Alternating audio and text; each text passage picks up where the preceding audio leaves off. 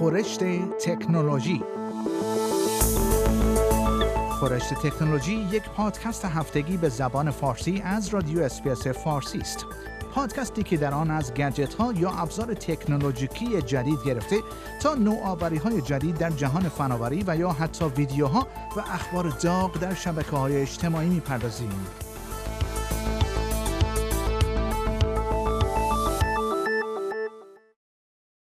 زمانی تکنولوژی به سختی به عنوان بخشی از اقتصاد استرالیا محسوب می‌شد ولی اکنون تکنولوژی به سومین بخش بزرگ این کشور پس از بخش معدن و خدمات مالی تبدیل شده است.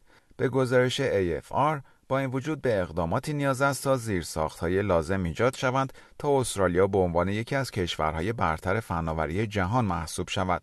تحقیقاتی که توسط اکسنچر برای شورای تکنولوژی استرالیا انجام شده است نشان می‌دهد بخش تکنولوژی سالانه 167 میلیارد دلار به اقتصاد استرالیا تزریق می‌کند. این بخش همچنین 561 هزار نفر را در سراسر استرالیا استخدام کرده است که حدود 65 هزار شغل در طول همهگیری کرونا ویروس ایجاد شدند. بر اساس یک مطالعه تحت عنوان رتبه بندی رقابتی بودن دیجیتال جهان IMD استرالیا در بین 64 کشور از لحاظ رقابت در بخش تکنولوژی در رتبه 20 قرار دارد. در سال 2015 استرالیا در رتبه پنجم قرار داشت. بنابراین باید اقداماتی انجام شود تا استرالیا بتواند به جایگاه قبلیش برگردد.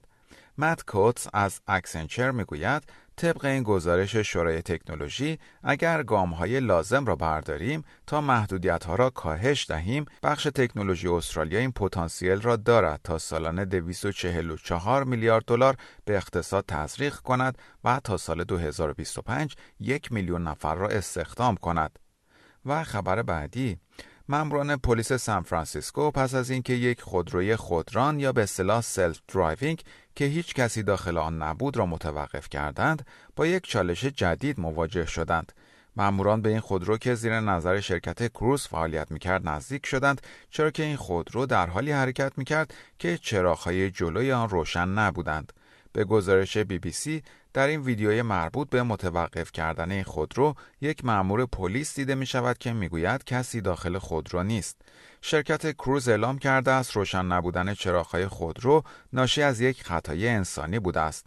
این شرکت که تحت مالکیت شرکت جنرال موتورز است، این تکنولوژی خودران را طراحی کرده است و در حال آزمایش کردن آن در آمریکاست. اوایل امسال این شرکت به عموم مردم اجازه داد تا برای آزمایش کردن خودرو در یک لیست انتظار ثبت نام کنند. شرکت کروز در توییتر خود نوشته است خودروی خودران ما از دستور خودروی پلیس پیروی کرد و در نزدیکترین محل ایمن پارک کرد. یک مأمور پلیس با پرسنل کروز تماس گرفت و جریمه ای صادر نشد. این شرکت یک ویدیوی یوتیوب برای نیروهای اعمال قانون و سایر سازمانهای مربوطه تهیه کرده است که نشان می‌دهد چطور می توانند با خودروهای خودران ارتباط برقرار کنند. در این ویدیو نشان داده می شود که این خودروها دارای میکروفون هایی هستند که می توانند صدای آژیرها را تشخیص دهند. در این ویدیو گفته می شود که این خودروها می توانند چراغها و آژیرها را تشخیص دهند و بیستند.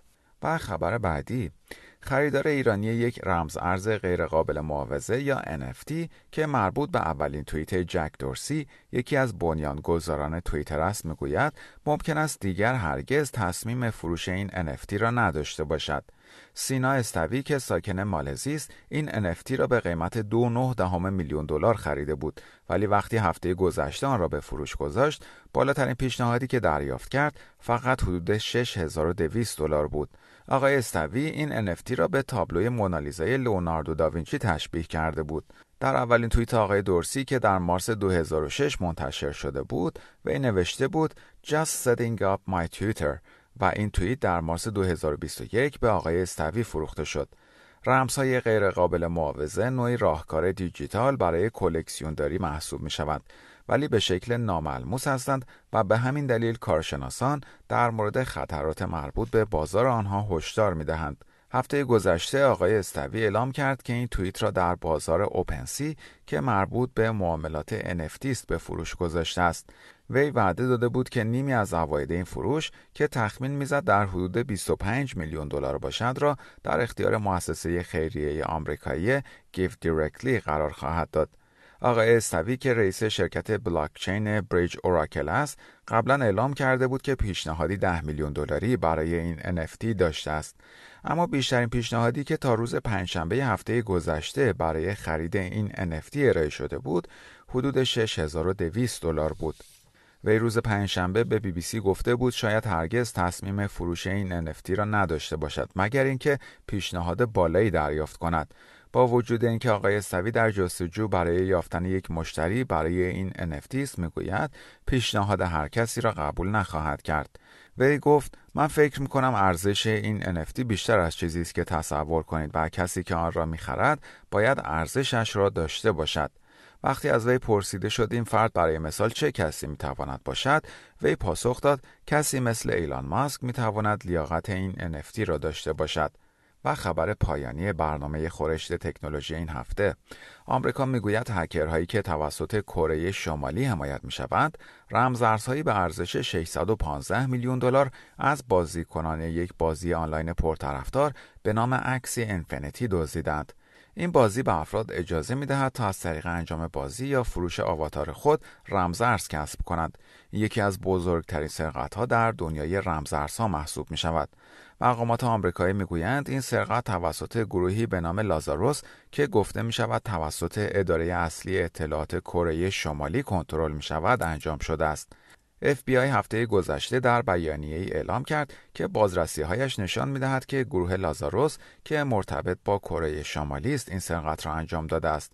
گروه لازاروس در سال 2014 پس از اینکه متهم به هک کردن شرکت سونی پیکچرز شد بسیار معروف شد در پایان برنامه گزارش تکنولوژی این هفته از شما دعوت می کنم برای تماشای برخی از ویدیوهای جالب در مورد تکنولوژی به صفحه اینترنتی برنامه فارسی رادیو SBS با آدرس sbs.com.au/persian مراجعه کنید. شما همچنین می توانید پادکست های خورشت تکنولوژی را دانلود کنید و در هر زمانی که خواستید آنها را بشنوید.